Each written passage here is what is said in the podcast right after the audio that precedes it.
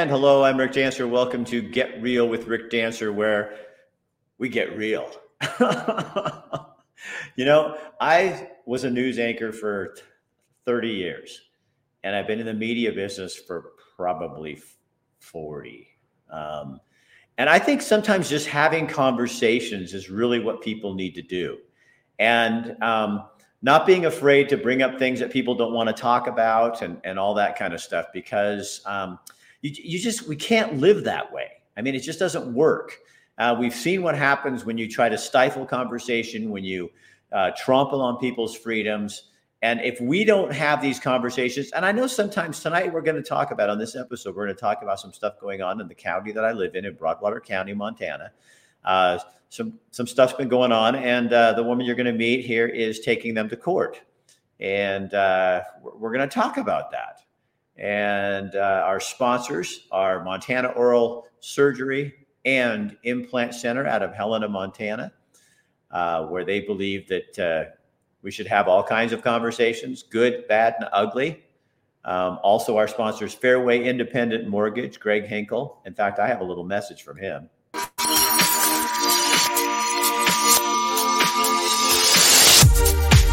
If you're looking to move out of Oregon, Washington, Montana, there's all these little rules that go along. You know how our representatives are. They come up with all kinds of things to make it more difficult that you don't know about. Well, Greg can walk you through that process. Um, that's what he's there for, right there in Montana. He's from Oregon and Washington, so he understands all three. He's a really great guy to deal with. Um, our other sponsors, we're going to hear a little bit more from them a little bit later, but let's bring on our guest. Audrey Martin, how are you doing? I'm good. How are you? I'm good. So Audrey kind of, I, you know, I, I'm going to have you kind of tell people why they should listen to you by giving us your cred. But she, she comes into the office where I am, and we had this long conversation the other day, and I'm going to put me over here because when I, then it looks more like I'm looking at you when I look at my camera, the angle. Um, and, and you, you're taking the county to court, but we have other things we want to talk about. And I think for my Oregon viewers, Um, you, this will be very interesting because I think you're going to see some similarities and things that go on in your state. And hopefully what we learn from all of this is that we are the people. So the government works for us. They wouldn't be here if it weren't for us. And we have got that. Don't you think, Audrey, that we have that so screwed up where we, we think that the government that that they're our boss. They tell us what to do, when in fact, we should be telling them what to do. Absolutely. And our Constitution in both our beautiful country and in our own state says that. And so, I mean, that's definitely a power that the people need to take back for themselves. Does it? I always used, when I ran for office in Oregon, I used to say, does it say we the legislature? No. Does it say we the senators? No. Does it say we the president? No. It says, starts off with we the people, and yet we the people never use our voice. So tell people a little of your history so they understand, you know, that you, you actually know what you're talking about. Yeah, so I, I'm a Montana girl. I cut my teeth in activism watching my mom and my dad lobby to keep the timber industry in western Montana, where I grew up and I'm from, but also working with people in Idaho and Washington and Oregon in the late nineties, watching that with the Great Northwest Log Hall, kind of all of that, you know, really, you know, prominent timber kind of stuff. And I always tell people that was the best and worst successes that I ever saw in my career. And so hopefully we can take a lot of lessons learned from that um, and kind of move forward. I'm kind of the anomaly. I was a first generation college student. My dad was a military guy. My mom um, was very poorly educated, um, but still was really passionate about her community and her home. Um, she came from a split family where she had a Native American background as well as Um, Caucasian parents, so kind of grew up with that social dynamic and that social justice dynamic. So it was it was a really interesting household to grow up in because I literally had kind of the best of all the worlds of of those kinds of things, and so it was interesting. Um, fell and kind of got into communications and and went and got a bachelor's degree in communications, and really kind of I was always a social studies freak. So I was always the girl in Me school too. that that like I was always the girl in school that like if you couldn't do really well in government or you weren't really good in social studies, go sit next to Audrey, like she had all the answers, and I always always ask the tough questions. I remember being a senior in high school and my government teacher said, Audrey, why don't you just run for government? You know, why don't you just run for office if you want to argue? And I'm like, well, I don't want to argue. I just want an interpretation. And, and so, you know, life happens and, you know, well, how come you don't want to be a lawyer? And I always tell people, I am not a lawyer. I'm a citizen's advocate. And the reason for that being is a couple of reasons. Number one, lawyers are pretty constricted into the little box they're allowed to play in. Like you can only do certain things. As a citizen advocate, I can go out, I can use all sorts of research materials, I can do all that kind of stuff. So I got really involved um, in that kind of stuff, kind of growing up and watching it. Um, I paid for college by fighting wildland fire, which is not uncommon for a lot of kids in, you know, the Pacific Northwest. That we fight, is so awesome. We fight fire, and I still fight fire, um, just in a little bit different context. And I no longer work for a state and federal agency to do that. But so I always tell people in the summertime, I would fight fire. And in the wintertime, I really kind of honed my skills and got involved in politics. And so I did everything from doing a Uh, internship at the United Nations in New York City, and a Montana girl living five blocks off of Times Square and five blocks off of Central Park. It was super cool in my twenties to live there. Did, and did you think, did you think those police with the horses, like, oh my God, wait, wait, there's a little bit of Montana here. I, it was ironic because they had, they had a station kind of down outside of where my apartment was. And I would always go down and be like, horses. I felt like I was a little bit still in touch with my Western heritage, but yeah. And then, you know, I worked in the legislature um, in nonpartisan positions, got involved in campaigns as I got older. And I really realized that, you know, when we talk about we the people, we the people elect those people.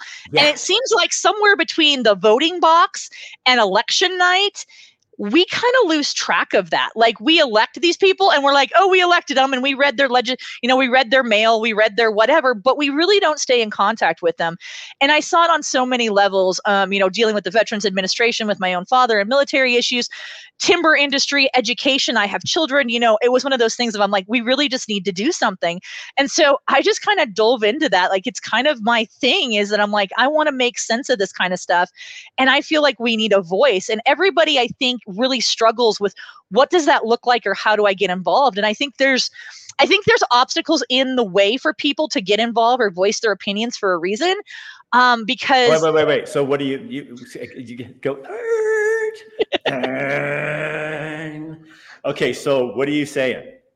What I'm saying is, is I think that people aren't involved in having their voices heard in legislative committees, in local politics or affairs for numerous reasons. And one of them being is those elected officials and those bodies put up barriers to people having access to their government or their elected officials. I totally agree with you. And they make it complicated, so complicated that it can't be easily explained. And then they look at you like you're the dummy. And, right. Absolutely. And, and you and I don't, I don't mind. I don't think there's such a thing as a bad, we're, we could be brother and sister. I don't think there's such a bad thing as I was listening to Jordan Peterson this morning. He said, there are no bad questions. He says, in fact, when you're sitting in a room and you're in a, a group of people and you think of a question and you think it's the reason you want to ask it is because you don't understand. And he says, that makes you feel like you're going to look stupid, but nine times out of ten, you ask the question that everybody else in the room is thinking the same thing, and you end up looking like the hero. If more people would look at it that way, sitting in a county commissioner's meeting, sitting in a budget committee meeting and thinking, whoa, whoa, whoa, whoa, whoa, wait a minute, and say, I want you to go back and explain that. And then when they say, well, well, well, you know, we'll have to sit down with you at another time. No, no, no, no. This is a public meeting. You explain why the garbage service is going up again after it already went up. And make them explain to you, and where's that money going? But we're afraid to do that because we don't want to look stupid. I agree. I think it's we don't want to look stupid. And I also think that many times the people that we're asking the questions to don't want to have to answer the question or don't even have the answer themselves. And it's just status quo. And they don't want to appear like, well, I'm just doing what we've always done here since nineteen whatever. And so I think it's it's a double-edged sword on both sides. And so that's kind of one of the things that I really think is, if I could encourage listeners to do, is go out and ask those questions, learn how that works, and get the confidence in yourself to go out and ask those tough questions. And that's what I've done pretty much for the last twenty-five years of my life, is I've went out and asked those questions. Communication is the basis of any sort of, you know, civil civil and just society. So we need to ask those questions. And I think it's dangerous right now because of what we've been through over the last three years. Um, it, we were told, don't ask, just go do. And, and those of us who ask um, really got canceled and or shunned and or spit on. Um, and, and I think that's still happening. I mean, I think the most for people, you know, especially in or in uh, here in Montana, um, for, for those in Oregon, what has just happened is, and you can explain more, um, our tax our tax rates in Montana just skyrocketed. Some people's quadrupled.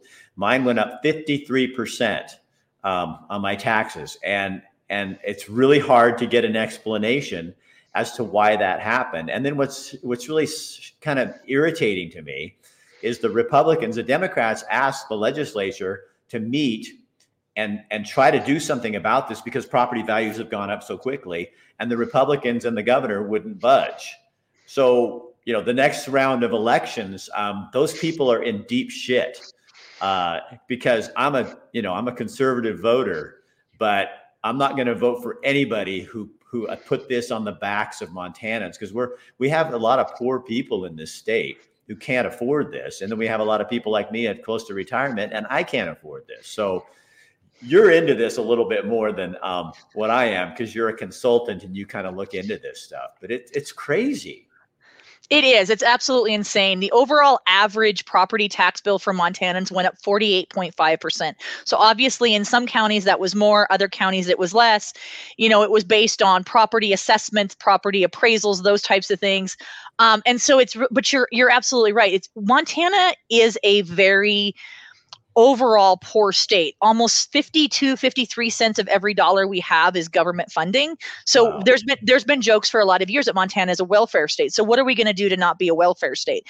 And that kind of goes back to the foundations of Montana. If you know anything about Montana history, we were a boom bust economy. We were built on copper kings and cattle, timber, oil, those types of things. And so Montana's went through these cycles where natural resource development was prominent. It's kind of went by the wayside. And so we go through these boom bust economy cycles, which is pretty common for many Western states. Um, they have similar things. Montana just went through this really kind of interesting hiccup, though, during the pandemic. And I think that's kind of where um, a lot of people are confused, or a lot of people are like, how did we get here? And so I think that's where a lot of really in-depth analysis needs to look. And I think people need to be asking those questions about what's going on. So tell people the, the latest thing for on your end is, and if I say this wrong, anything I say wrong, please correct, because this is how I want people to also understand. When you have a conversation, you don't not ask something because you don't have all the facts. You ask the information to get the facts. So are you taking Broadwater County to court, or you're you're asking for a moratorium on development? You explain. Right. It. Yep. So it's not at this point in time a court case yet. What we're doing is we're drafting a moratorium based on Montana Code annotated and local subdivision regulations, which basically is saying until the county can come into kind of compliance with state law, we need to kind of slow down on development. And I'm, and that I know there's a lot of people out there who are going to be like, oh my gosh, that's attacking private property rights. And that's not what we're doing at all. What we're going to be doing is we're going to be enforcing the law that's already in place. And that's not currently happening. And one of the best examples is Broadwater County, because we're not looking at all of those components that go into these subdivisions or these developments. And what people don't understand is, is that if we don't look at the laws that are in place right now, this can strongly affect life or safety of the residents in Broadwater County. And it also gets into almost a constitutional rights violation of people who live in Montana and Montana citizens. So that is kind of the overall kind of five second pie in the sky about what we're doing. Um, I was asked by a group of people in Broadwater County to write this because this is kind of my thing, you know, my background and my history of writing that kind of stuff. So it's been really interesting to talk to people who are um, new to our county, but also people who have been here for generations about what do they want our county to look like going forward. And I think this is just kind of a snapshot of other counties, other jurisdictions, cities, and communities across the country who've seen the same kind of growth during COVID. Yeah, because I think it's going on all over the country. I mean, and you know, I, I and and and development here. I I, I know the, the nasty word is um, any kind of what planning, you know, you know. But but what you're saying, and what I've heard from some people in the in the industry is there are how there are many homes here in Broadwater County that aren't even paying an assessment on a tax. And that is what that is what we're learning is, is that there are several, I've heard anywhere from dozens of homes to hundreds of homes, depending on who you talk to. And that's what we're asking the commissioners and we're asking our government to do is to before we get really super carried away about doing other things, let's look at what we've got going on right now. Let's do some long-term planning. Let's do some long-term forecasting as to what this is going to look like. And let's not use what happened in twenty nineteen, twenty twenty, twenty twenty-one as the basis for panic. We, we need to do some long-term and investigative work before we get down that road. I think a lot of times we're being kind of sold this bill of goods going, oh my gosh, populations are exploding and it's going to stay that way. But when you look at the actual statistical data, that's actually not the case. And so do I think we need to do long-term planning? Absolutely. Do I think our county is going to look much different in twenty years than it does now? Absolutely. But we need to make sure that we're doing that planning, that growth, that development in an appropriate and legal manner. And that's not happening right now. So what about water? And I mean, because water is a huge concern, especially down by Three Forks, where is that the reason that rest area sits there and, and it's not even open? That I mean, is. There's a, there's a brand new rest area right off the freeway on I ninety. Nobody talks about it. It's like the, it, but it's all built. And then it Correct. Says closed. And, and I've been talking to the, one of the local newspaper guys here. And then you and I had a conversation. So tell people, is that, what's the deal? What's yeah, that, the story? Well, and it's interesting because if you ask our commissioners, they say, well, we don't have the information. Call and ask the state. You call the state. The state says, well, you need to talk to your local commissioners about that. And when I finally made like the third back and forth phone call, I said, okay, let me just throw a theory out here for you. And I said, is it because we don't have water? And the person who answered the phone goes, well, um, uh, mm, mm. And so in my world, that basically says, if I was wrong, you would tell me no, right? And if I was right, you would tell me yes, but you're not going to tell me yes because you don't want that to be a publicly known fact. But what we do know for a fact is when we've had these planning meetings, we've got people or citizens who live in that southern part of the county who said, hey, we don't have consistent water. We can't get water at our new at our new place, and we can't get insurance because we can't get water, which affects fire rates um, on your fire insurance and your homeowner's insurance. So I don't think to conjecture that water being the issue with this rest area is inappropriate. I mean, the facts are kind of there. You just kind of follow the trail. Well, and why can't we ask that question? I mean, that's what's, you know, and and it, it, it's the same thing with our taxes. I mean, I sat down with the county representative and my wife and I and listened to the um, conversation about why, because we were, our question was, why are we paying in our area fifty-three percent for education, which I, you know, I feel like I should do my part for education, but, but I mean, that's a couple grand. And I got other people with kids in schools that aren't paying that. And it's like, I, here for, for that whole thing, here's my beef. It's like, yes, all these people came into your area because they wanted to get out of their blue state or wherever, whatever it was they were looking to get away from. Uh, they came here, um, and your property values, you know, did go up. But you don't, doesn't mean if if it, it doesn't mean you have to take the whole chunk in one year and cause people to do, you know, like not me, but other folks to probably lose their homes. I mean, you didn't have to do it this way, and the legislature could have met and come up with a better plan um, or a different plan that wasn't going to be such a hardship on people. But, you know, we're, we hear, you know, the governor boasts about the the, the budget being balanced, you know. And yeah, thank you very much, Mister Dancer and, and, and others. But you don't hear, you know, then they give us a six hundred fifty dollars, like, you know, and charge you five thousand dollars on the other side. It's it's like, w- what are they thinking? You know, I mean, it's not about the people. Um, that could be spread out over a few years as to bring those property rates up. Why did they have to do it all at one time? Right. And that's what the Supreme Court basically ruled on last week, is that, I saw that. Many, many counties had had said, no, we're going to only levy at seventy-seven point nine mills. And the Supreme Court says, no, we are going to side with the state and say you're going to levy those full full ninety-five mills. So now we've got thirty-seven counties who sent out their property tax bills. They're going to have to go back to their people, their citizens, and say, mm, we screwed up. We didn't levy your mills appropriately. So now you have an additional tax bill. Was it thirty-seven, or I thought it was just a few? It was thirty-seven that had initially jumped on it that says they weren't going to do a full tax collection. What is your, what is your concern with the involvement or the lack of involvement of of people in this process? Because I mean, you're out there and you get hated. Um, I'm out here, I get hated. Tim, the newspaper guy, writes an article, he gets hated. What is it that that, that pe- we the people are missing, do you think? I think I think it's really easy to hate. Every every story needs a villain. So, hey, I'm okay with being the Wicked Witch of the West in this story. That's fine. But at the end of the day, when people come up to me and say, gosh, my property taxes went from fifteen hundred dollars to six thousand five hundred dollars and I don't understand why. And I'm like, I can explain that to you why it did. And these are the people that you elected. These people that made these decisions are the people that you circled the little, you know, you filled in the little oval for, and you need to be asking them, you need to be holding them accountable. And you get the pushback going, oh, but that's not how it works. The thing that I've learned the most out of all this entire process is, is that people are almost scared to question government. And that I'm I'm I don't know where that came from. I, I mean, I'm sure that we've seen a lot of things on T V. We've seen a lot of things happen in different areas across the country of, you know, people challenging government. But when you look at what's going on, especially even in our county, this isn't a revolutionary, you know, type type thing. We're saying, hey, why are we doing this? Why are we allowing this to happen in our community? And where is this money going? That's the other thing is, is that where are we putting these funds that we're collecting? Do we really need them? Are, I mean, we keep hearing, I know every meeting that you and I've both been to is the budget's really tight. The budget's really tight. And my question is, okay, where, the budget's where the hell is my five thousand dollars going? Correct. If it's, if it's so tight, why is my, why you just increased mine and many other people's by fifty-three percent.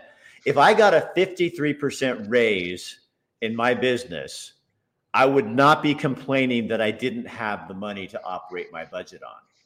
Right. You know? And I think, and that's exactly it, is that where are these funds going? And I keep hearing, well, you know, it's going to take a couple of years for them to get on the tax rolls. But here's the interesting thing. If you look at the development and you look at the growth, so Broadwater County, and these numbers come straight from the Montana Department of Commerce's website. So in twenty twenty, Broadwater County saw nine point five percent growth from the previous year, which was this county, Broadwater County grows at about two and a half, two, two to half, two and a half percent every year. So we saw nine point five percent growth from twenty nineteen to twenty twenty. So we get into twenty twenty-one, we're at about seven point seven percent. We get into twenty-two, we're at about five point nine percent. twenty twenty-three's estimates are at four point one, and then twenty twenty-four, we're back to kind of that two point three, two point five kind of growth. Okay, so we had this this growth, this boom bust kind of because growth of COVID and people like me who left their state and came somewhere better.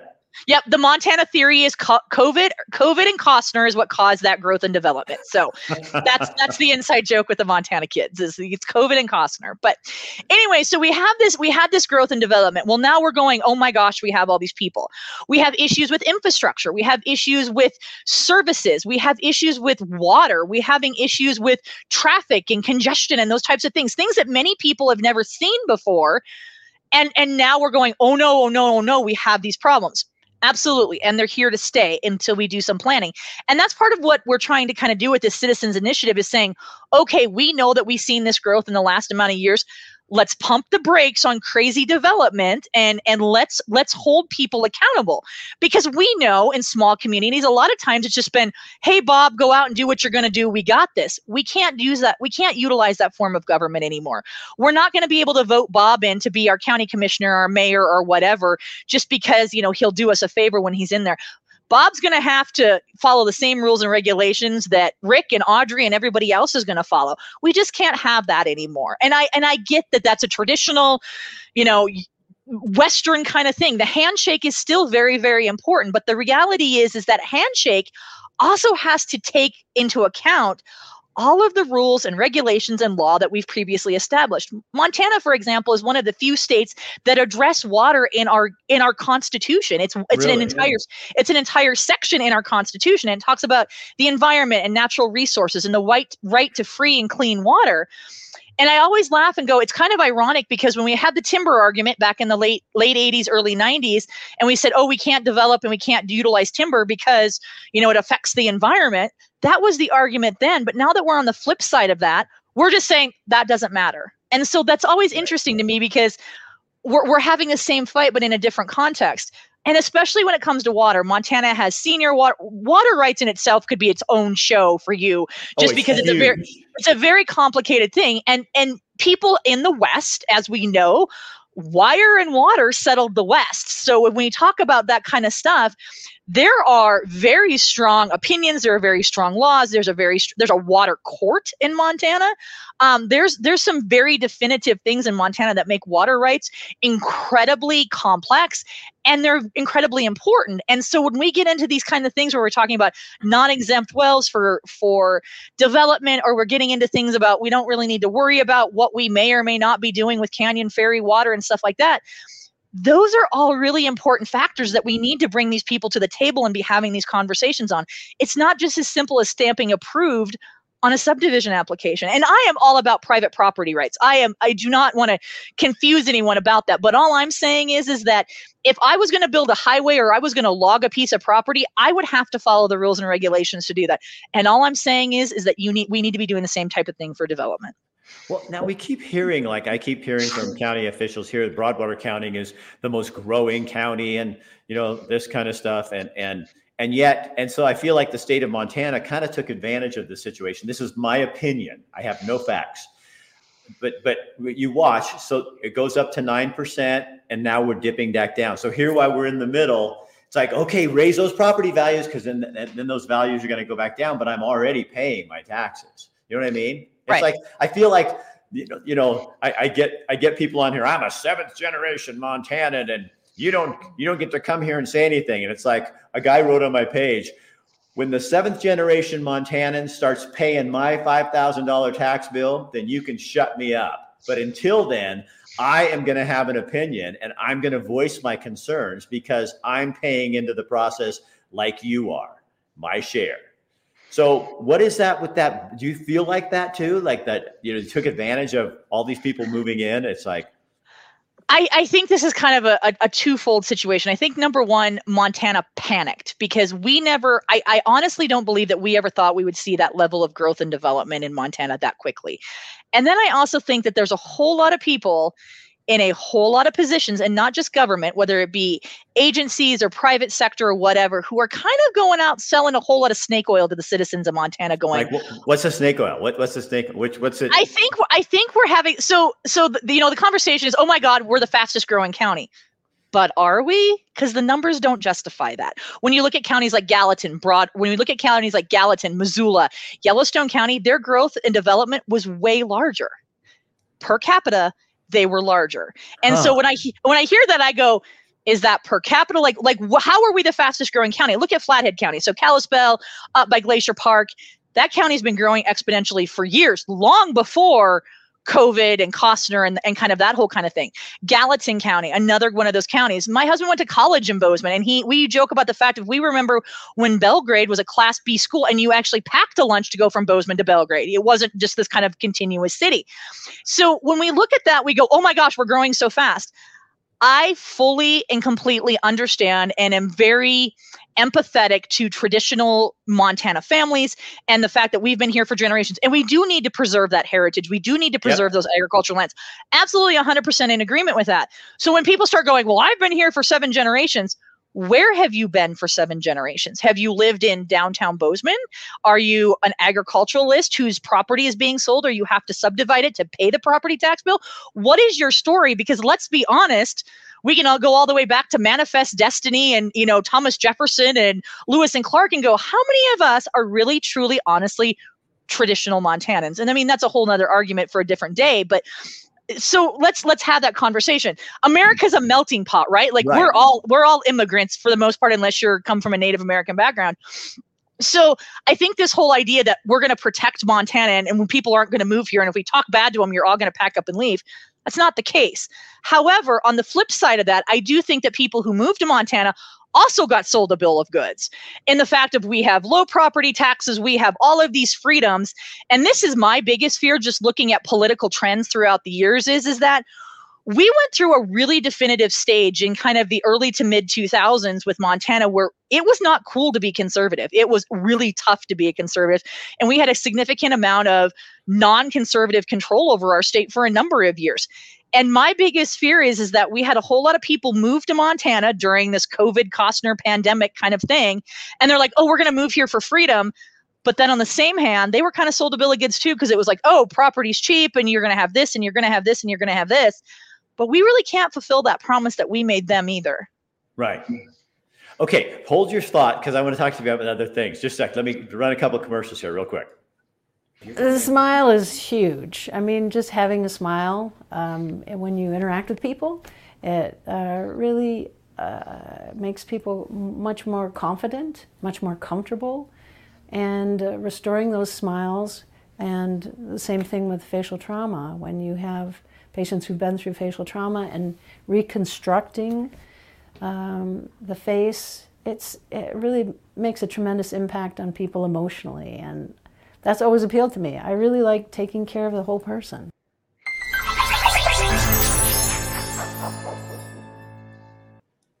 So, um, what's the next step for you then with this this moratorium?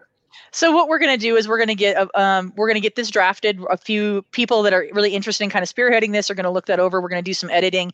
Um, there's conversations about turning it into a petition. There's conversations about making it um, just a request to the commissioners. We'll see where it goes from there. But it's really going to be in the hands of the citizens of Broadwater County to kind of drive this sort of change or this sort of request from the commissioners. What is your... Um...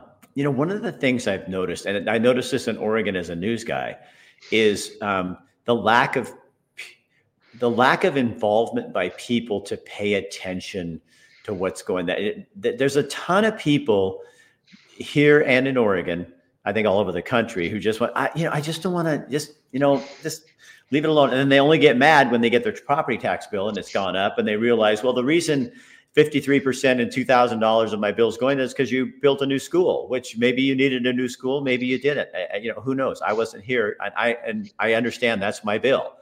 But when you vote for things, there's a cost that goes with that, and I think people just say it's almost like buyer beware. You know, you're gonna if if you don't look into what you're doing, um, you know, you could be buying something you didn't really plan on, and it's going to come back to haunt you. Absolutely. And I think that I think voter education, constituent education is so important. And I think that we as a society do a very poor job of that. Um, we don't really educate people about what the the truthness is to what they're buying, whether what they're voting for, or even who they're voting for. Um, I think that is probably one of the biggest issues that we have just overall across the country is people don't know what they're people don't know what they're doing. And it's and it's not their fault. We've made it the the system, the government system has made it so difficult for a person to go in and say, "Hey, I'm Rick and I would like to know how many students we have in our school and what did that look like ten years ago and how did that grow?" And that makes and it's really difficult for people to ask those questions because they don't know where to get that information, number one. Number two, they don't know how to ask for it. And number three is if you picked up the phone and called certain places, they'd be like, I'm not going to give you that information. You need to do a FOIA, or you need to do this, or you fill out this form, or come on down to the office. And we're all so busy with life. We have kids to raise. We have businesses to run. We have aging parents to take care of. We have all of these other things. You're just like, okay, it must not be that important. I'm just going to go on with my day. And so I think that one of the biggest things that we need is we need more transparency in our government systems and systems that we are paying for. Um, to be able to get those answers. It shouldn't be that difficult. If you have a question, you should be able to pick up the phone and ask that question. It should not take, you know, uh, uh, seven pieces of paper to get a question answered. Right. I, I mean, I've left a message with well, the, the county commissioners. They were very good about getting back to me. I left a message with the superintendent of the schools. Never did get a call back. It was on a totally different topic. Um, but but I think people run into that a lot. And you just, you don't have, I don't, you know, it's hard enough to keep my credit card when, you know, I'm sorry, you've got a debt, you know, I mean, the amount of time or insurance, you go to the doctor and then having to fight them because you didn't go for this and you got charged for that. I think when it comes down to some of this stuff, we've, we've abdicated our responsibility and become apathetic. And to me, apathy is the most dangerous, dangerous thing because government officials use apathy as a blanket To, to quiet us down, and then they go ahead and do what they think is best for us. But if you don't even know what we think, and we're not making that known, I'm not just blaming government officials because I think we do a poor job of telling them what we want. But it's like, you know, when I don't know, it, it is so frustrating. And this is not new. This is not just Montana. I saw this in Oregon all the time. Is one voice, one side, the loudest, squeakiest wheel always got the grease. And And and then the other people were busy working and, like you said, taking care of their kids and things, and didn't have time to hang out with this, which is why it's so important what Tim's doing with the Broadwater County News is writing these people so that they do have to be accountable and answer those questions. Because that's, I don't think people here kind of understand. I could get my, my mother used to say, my tit in a ringer. Um, I could, she's a farm girl. I could get myself in some trouble with this, but, you know, that's the job of a news person. Is to ask the questions that the community wants to have answered. And you may not always like the way they ask the questions, but you sure do want that person writing and going to those meetings and standing there and listening. And I would be, I would hope that our local officials would be much more open to answering those questions uh, than what I've heard that they are. Because that's the, that's the link right there to the community. So if you're not, if, You know, if you're not supportive of, of hard questions, it's so funny, Audrey, because I just listened to Jordan Peterson this morning talking about this very thing about classrooms and pe- when he was working with people, that how how people just don't want to look stupid. And it's like, it's okay. What I think what's worse than looking stupid is is being ignorant, you know, and and and not not even propose or being of too uh, too um, maybe having a lack of courage to say, this just doesn't seem right. And I want it, I want better answers. And then if you go, like my wife and I did, and we got the answers, I understand a little better what was going on, but I still think it's wrong. And, and I don't have to change my mind. I just need to educate myself. But it seems like we're afraid to do that. Yeah, when we're little and we're learning how life works and we're teenagers and we make those those mistakes, we, you know, stay out past curfew or we run our truck down on E. We there's there's life lessons to be learned with that, correct? And right. So when we look at these kinds of things and we go, oh my gosh, my property tax bill is now five thousand dollars or six thousand dollars. What mistake did I make to get there? Is it moving to Montana? We all love Montana. We're not going to argue that. But did I not pay attention to what was going on in my legislature? Did I not write my congressman? Did I not did I not actively get involved in that kind of stuff? And I think that's what it is, is that I don't think it's any one person to blame. I think it's just kind of a societal norm that we yeah. don't we don't want to question those things, and we don't want to ask those questions because it's it's scary and it's dangerous. And I will say, we are really lucky in Montana because we do. We see our commissioners on the street. We we see them at football games. We see them at, at community events. So we can ask those questions. We're very lucky in Montana. We have a citizen legislature. So any Montana citizen can go out and they can lobby and they can do their own own hard work during the legislative session. And that's great. Like, we have better access. If you've spent any time in Washington, D C, you know how hard it is to be able to testify in a congressional hearing. You have to get the little embossed invitation and they have to vet you. And you you just don't go walking in there past the red ropes unless, you know, you have the the cred or the, the whatever to do that. So we're lucky in Montana that we don't have we don't have those kinds of obstacles. But we still have that obstacle of ignorance of how do we do that? And I think part of that does fall on those of us that have that knowledge to share it with other people, get them involved. Yep, yep. But one of the things I like to tell people when they come to me and go, my property taxes is this high, is my first question is, so are you going to run for office? Oh no! I, you know, are are you gonna are you gonna go lobby the legislature and say, "Hey, I'm a sixth generation Montanan and I have to sell off X amount of acres to be able to pay my property tax bill"? Well, I you know I don't have time to do that. And so if you don't make the time, they're going to make the time to make sure you don't have the time. Right. And so that's going to affect it. We look at, you know, I have a sophomore in high school, my son's sixteen, and he can't wait to get out of Montana because it's just not enough for him. And I go, why is our biggest export in Montana? It's not timber. It's not oil. It's not cattle. It's our children. Why are our kids leaving Montana in droves? Economic issues, not, you know, being able to afford a house. Like, what does that look like? And so how do we keep those how do we keep those kids that we're educating in Montana for all those money? How do we keep them in Montana? Most of them go away and they come back. They're like me. They they went off somewhere else and we came home and we chose to raise our families here. But is that opportunity going to exist for my kids or my grandkids? Probably not. That's the reality. You, you know, when you bring that up, I, I now I'm mad at myself because I, I remember that when the when the uh, announcement came out that the Democrats were asking the Republicans to go take a day and look at this property tax thing. And, and have a special session and do something. And I did nothing. Um, that was my moment when I could have called my representatives and said, I don't care if you're a Republican or whatever you are, get your ass in that special session and figure out how you're going to fix this. You know, and for me, part of it is too, because I'm new to the state and I came here to assimilate, but I'm realizing I can't assimilation and apathy. You, you can't, they don't, I, they, I, I can't just shut up. you know, and it may not make people happy. And I may be the part of the problem. I've been told that too. It's people like you that are part of the problem. Okay. But now I'm here and I want to be part of a solution. And, you know, and I mean, I, I think it's um, what I still see really, what I love about Montana is I still see these people, like I'll be walking downtown and I'll have um, older ladies uh, usually will walk up and they'll look around. They go, keep pushing them. And I, I that to me, Mister Seventh Generation Montanan who writes me nasty notes, that's not Montana. Montana is that little old lady who looks around and sees bullshit, sees some people trying to cry it out, call it out, and comes up and doesn't want to make a scene, but will whisper in your ear, you keep pushing them. That's a Montanan to me. You know what I mean? That's an old Oregonian too.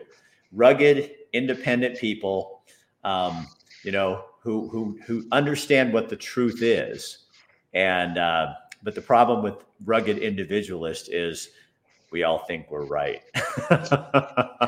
You know, and, and I, I'll, I I and I fall in that same category as you, is that, you know, I took a break from politics. You know, I had my kids and I'm like, I'm going to raise my kids and I'm just going to let the professionals handle the political field. And it was interesting. My my turning point, and I have no problem sharing this with anyone, is is that Uh, my husband and our children said, well, we've two of my kids, my daughter, who's the oldest, she grew up in the Capitol. Like, she could probably give a better Capitol tour than, you know, the the the people in Helena who they hired to do that. But she, you know, my, my oldest one kind of graduated out of that. And so my younger ones just didn't, um, you know, they hadn't been there and they're like, hey, we've never been to the Capitol. So I go bebopping up to the Capitol. And I said, I was kind of incognito mom with the baseball cap and, you know, the leggings. And I was like, oh, and this is the, this is this building. This is this building. And uh, a legislator who I've known for a long period of time was within one of the committee rooms, and he opens the door because we were looking in there, and he goes, come on in, kids. And he looks at me and he says, so, uh, are you going to get back into the game, or are you just going to let Montana go by the wayside? And I'm like, I was like, I'm taking a break. I'm raising my kids. I'm, I'm PTAing. I'm, I'm, I'm football mom. I'm dance. I'm doing all these kinds of things. And it was interesting because on my way home, I was sitting there and I was going, he's not wrong. Like, you have to stay engaged. I have to be able to P T A football games, run my own business, do my job, and I still have to be engaged in my community. Because at the end of the day, if we don't all do that, we're not going to have communities to fight for. We're not going to have seventh generation people in Montana going forward because our kids can't afford to come home. Our kids can't afford to stay here. You know, we don't have that. So you can't, you, you can't be apathetic anymore, you know, and I'm just as guilty as the next person. Well, it, it, to me too, I, and, I, and I have nothing to base this on except for experience, is if you don't plan growth in Broadwater County, growth will plan you. So Correct. you can, you can, I don't want this to turn into, the, I want it to be the way it always was. It, nothing is the way it always was. My life isn't the way it always was. My, I don't have any, my parents aren't here anymore. Christmas is never what it always was. Nothing is like that. But if you want to have a say in how that growth happens, you had better get your ass in that game, or it's going to come. When that development goes in out there, those multi-million dollar homes, it's, there will be people coming in. And if you don't have it set up, they'll set it up, and then you'll be sorry. It happened in a little beach town where my parents have a house for fifty years. One family came in with a lot of money, built a brew pub, two condos, and now it has a day spa. And our little house is sitting here with all this around it. And the, the cute little town of Pacific City, now all the urban people come out and they, oh, it's so wonderful. It's like, no, I liked it when the ladies at the grocery store had black teeth. Um, it was a lot more fun to shop there. You know, so if if you don't get involved, it, it, it somebody else will, and it might not be at your best interest because your voice isn't. You know, for me, Audrey, like the whole reason I do everything, and I've always done everything I've done, is I believe everybody has a voice and they should be able to use it, whether I agree with them or not. Because that's what this community, that's what our country was founded on. That's community. That's why COVID scared the shit out of me. And we moved because they were taking away our freedoms to speak. I came to Montana. Yeah, I made, got some haters, but you know what? I still can speak. You guys still let me talk, and you may not like it, but I still do it. And um, and and when that goes away, you're in deep crap. I mean, oh, abso- really. absolutely. I mean, I look at people, agriculture is so important. Agriculture is Montana's number number one industry, and we're talking about growth and development. How are we going to keep feeding our, our society? How are we going to keep feeding the people in our country if we don't have protected agricultural land, if we don't yeah. have those kinds of things? How are we going to build houses if we can't cut trees? I mean, that's been an argument I've been having for twenty, almost thirty years now. So those are all things. But on the same hand, I want to also make sure that it's not just about, you know, protecting those agricultural lands and all that. My concern is how are we going to have the roads to be able to get you law enforcement or get you E M S services, because we don't have those people available, because we just don't have the population that's that's doing that anymore. What about water? Like, let's let's address the water issue. We need to do a water study. We need to look at what and, and you know, let's look at what the water rights are. Let's look at all of these. We do environmental impact statements every time we want to cut a tree. Why are we not doing environmental impact statements on growth and development? And here's the other thing that I think that people in Townsend should look at, and is Canyon Ferry. That is one big economic driver, and everybody's going to be wanting your water, and you watch, other cities need water and they're going to be coming a begging, and you better figure out what you're going to do about that before it happens, and utilize the asset that you have. You know, I, I could be really like get into myself in a lot of trouble. Put where's the make a nice place to eat down on the waterfront. I mean, we have this beautiful waterfront, and there's not a, a way for people to use it. You know, do think about that when you're planning for the future and what's going to happen. Um, you know, you've got that asset. That's a huge asset. Um, it's like gold, you know. And, and, you know, I was talking, my, we were talking about the northern lights the other night. You know, I live, I live in the northern part of the county, so we don't have a lot of the light pollution. And I said, you know, one of the things that I joke about is I'm really lucky. I got to see, you know, I see the northern lights from my house, and I don't have the light pollution. And people are like, oh my gosh, you take these amazing pictures of the northern lights.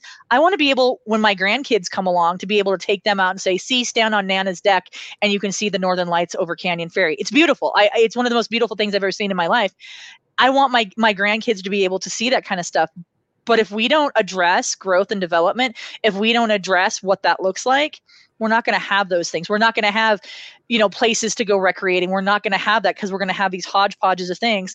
Or we're going to have people who are moving here, and this is this is my biggest fear, is that we're going to have people moving here who buy these homes or develop these homes, and they don't have water.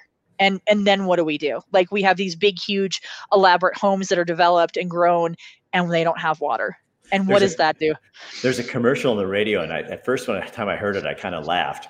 But but I've lived on a well, you know, for forty years. We had it back when in Oregon, we lived out in the country too. But it says, when you buy, build a house, you need water. Well, it, you know, in, in Oregon, most people are on city water. You know what I mean? I mean, a lot right. of people. And so right. it's like that's. I remember when. when the power would go out, and I'd go to work and I'd go to the gym and take a shower. So people go, why, why, why the power went out? Why do you not have water? Well, see, a pump works on electricity. And so I don't have E-Web or the big power company still feeding me power, my water.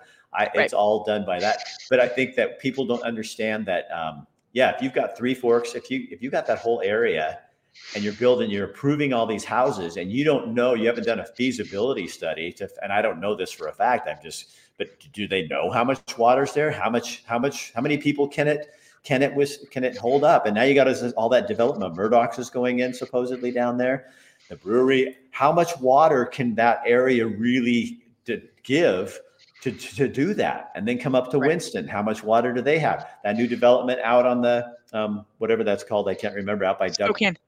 Yeah. Oh, well, Spokane Hills has got, you know, we got that out there. But yeah, you're absolutely right. And that's why these feasibility studies, that's why these water studies, that's why partnering with these organizations that that have this type of information or can conduct these types of assessments and these types of surveys to really give us good information is so, you know, we, we talk about putting the cart ahead of the horse.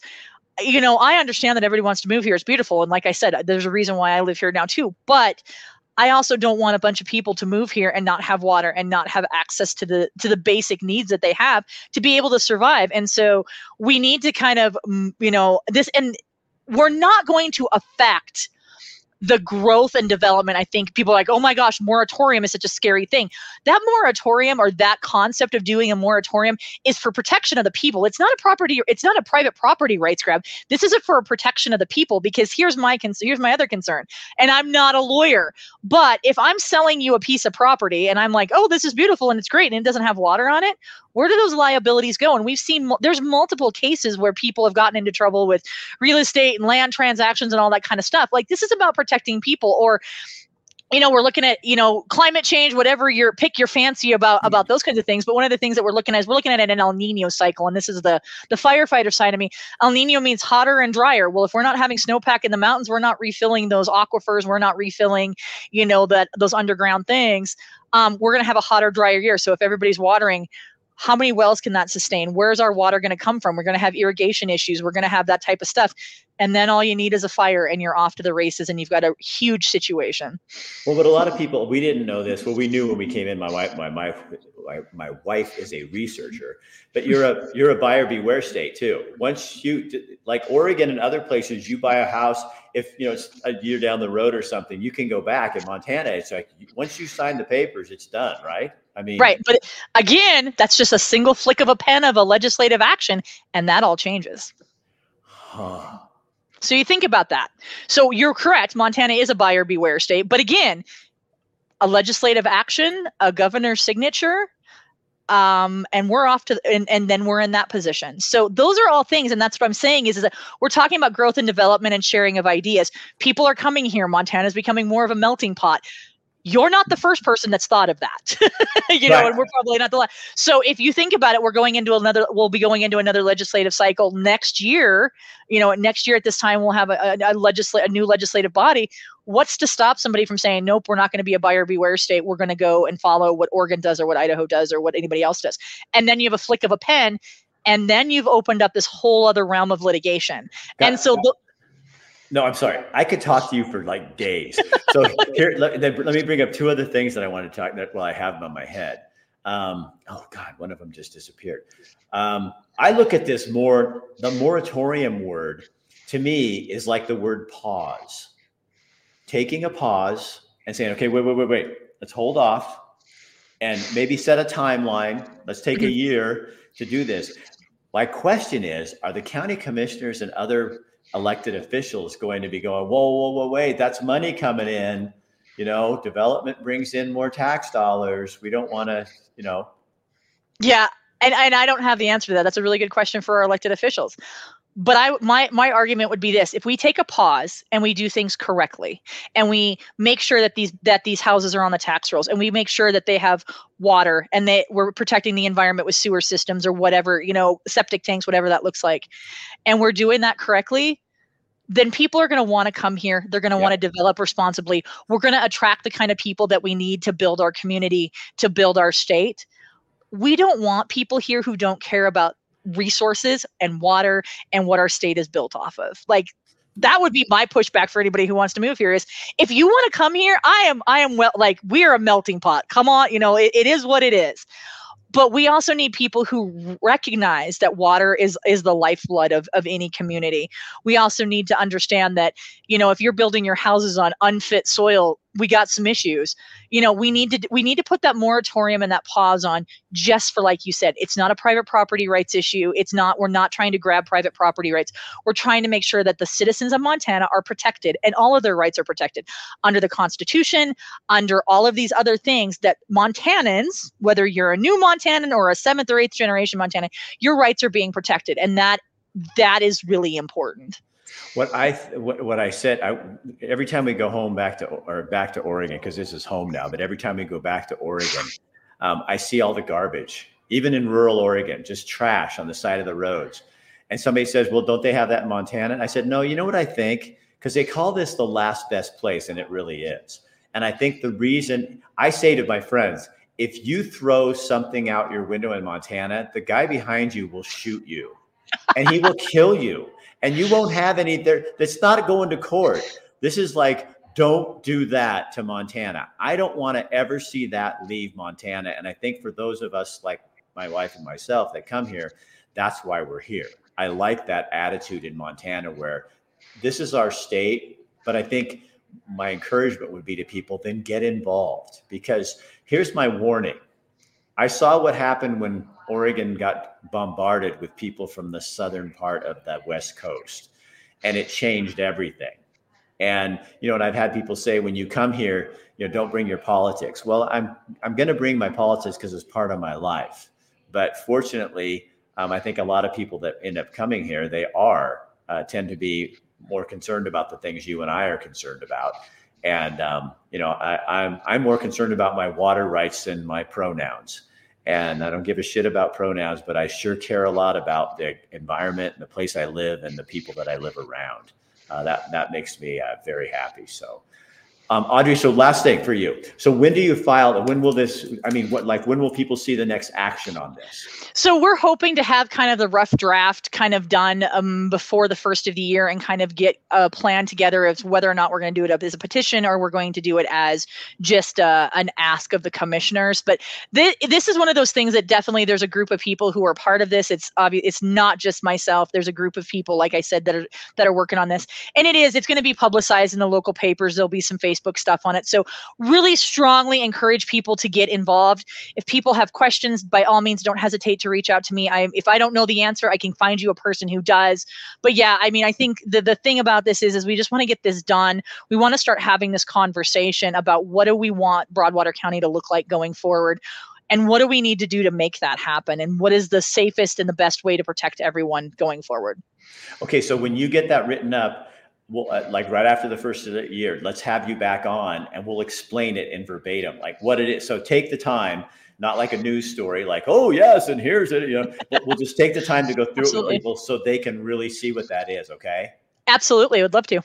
Audrey, thank you so much for doing this. That was, oh, that was awesome. That made me feel like I, it made me feel like I was doing my job, you know? Awesome. Well, thank you uh, for having me. Oh, you're welcome. We'll talk to you later. Talk to you later. Uh-huh. Bye-bye. All right, there you go. So that's the way you do it. You get ahead of the game. You don't let the game run you. You go in and you set up the rules and the and the and the setup of what you're going to be doing.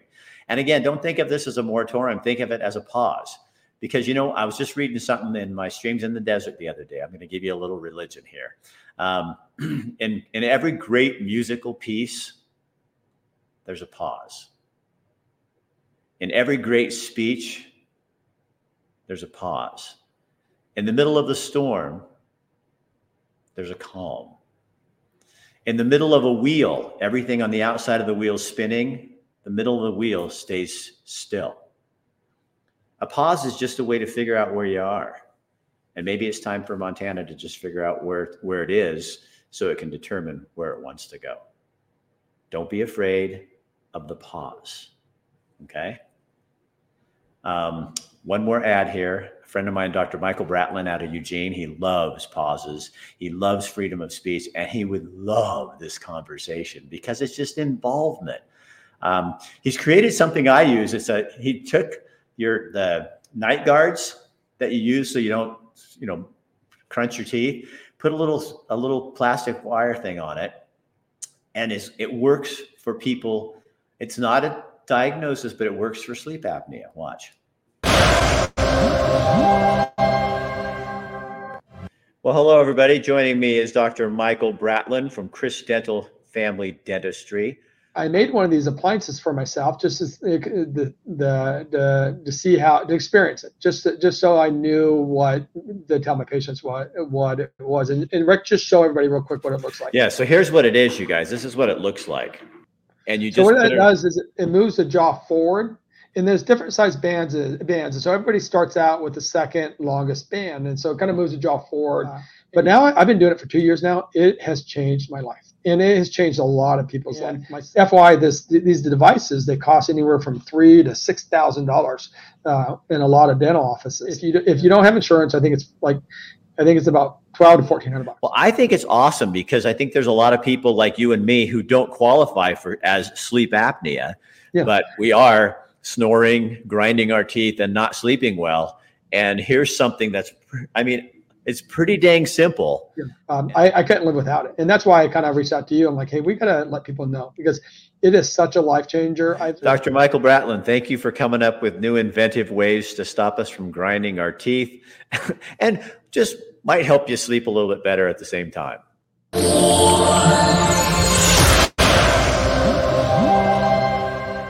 All right, so for those of you in Oregon, uh, you can take advantage of that. If you live in Montana, I'm not sure how we'd get the mold taken. Hmm. Always a problem. Um, I'm Rick Dancer. Share this on your page, if you're, especially if you're here in Montana, so that other Montanans can see this and understand what's going on. And be thankful. I mean, we live in a country where you, it's about you.